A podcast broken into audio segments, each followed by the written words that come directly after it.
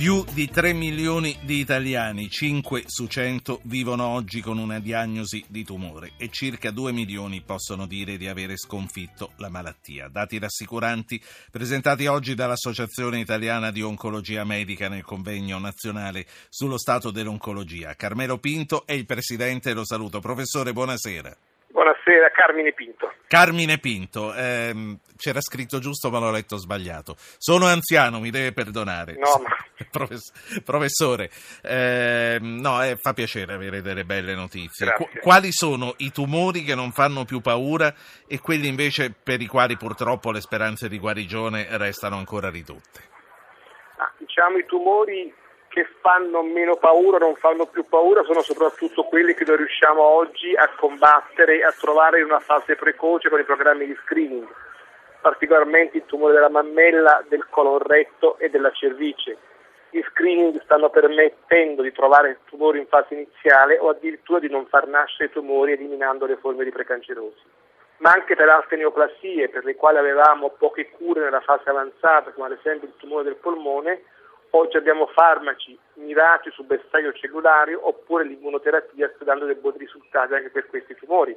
Pensiamo al melanoma, si moriva purtroppo per la malattia avanzata, i sopravviventi a sei mesi erano il 10-20%, oggi una quota di malati di circa il 20% con l'immunoterapia nella fase avanzata sopravvive a 5 anni e per una parte di questi potremo prospettare addirittura una guarigione.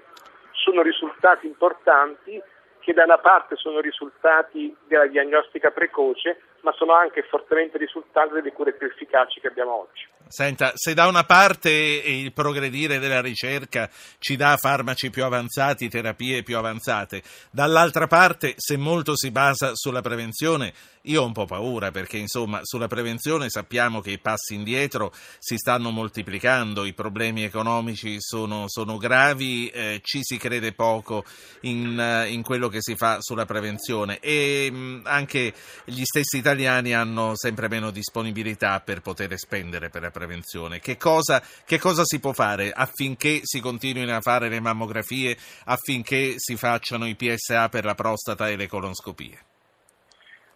bisogna, eh, l'avremo adesso con l'EA, che vengono portati avanti con forza programmi di screening, che mi dispiace di correggerla, che riguarda soprattutto la cervice uterina, che riguarda il conorrezzo e la mammella, non riguarda la prostata col PSA, che non andrebbe fatto come strumento di screening perché non dà dei vantaggi reali in sopravvivenza. Quindi diciamo ai nostri ascoltatori non facciamo il PSA fai da te, che non va fatto ma va fatto in situazioni cliniche su indicazione dell'urologo. Per quanto riguarda le altre patologie di cui parlavo prima, sicuramente c'è un divario importante soprattutto tra nord e sud. Abbiamo gli screening, l'aderenza agli screening che diventa del 40-50% al sud contro l'80 90% nel centro-nord. Occorre avere meccanismi organizzativi e risorse, ma soprattutto mettere in moto dei meccanismi organizzativi a livello delle regioni. C'è un'ascoltatrice che vuole parlare con lei, è Teresa dalla provincia di Verona e ricordo a chi volesse intervenire, ma si è dimenticato il numero, che non c'è problema, glielo do subito, 335 699 2949. Teresa, buonasera. Eh, buonasera, Senta, normalmente non, non parlo per radio perché mi imbarazzo e mi mette ansia, però volevo dare la mia testimonianza perché proprio oggi eh, ho fatto l'ultima visita di controllo dopo dieci anni di un'operazione della corda vocale come tra l'altro si sentirà.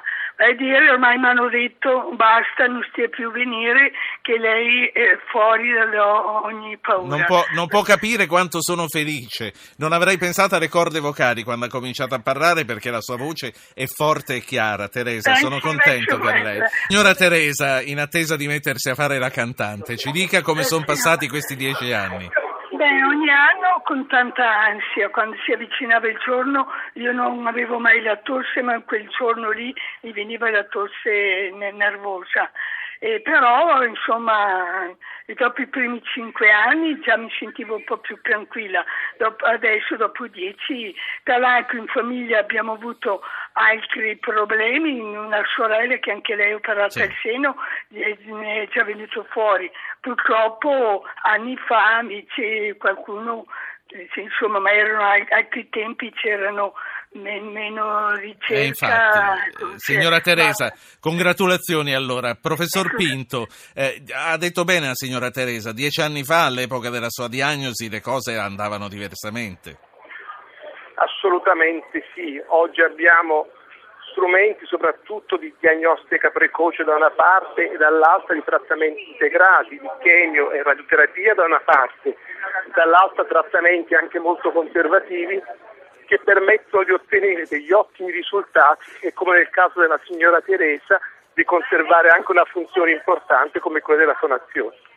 Professor... le altre cose che abbiamo detto oggi, che le voglio ribadire anche per radio, che probabilmente il nostro paese e in quelli dove l'Europa occidentale si curano meglio i tumori con le migliori sopravvivenze.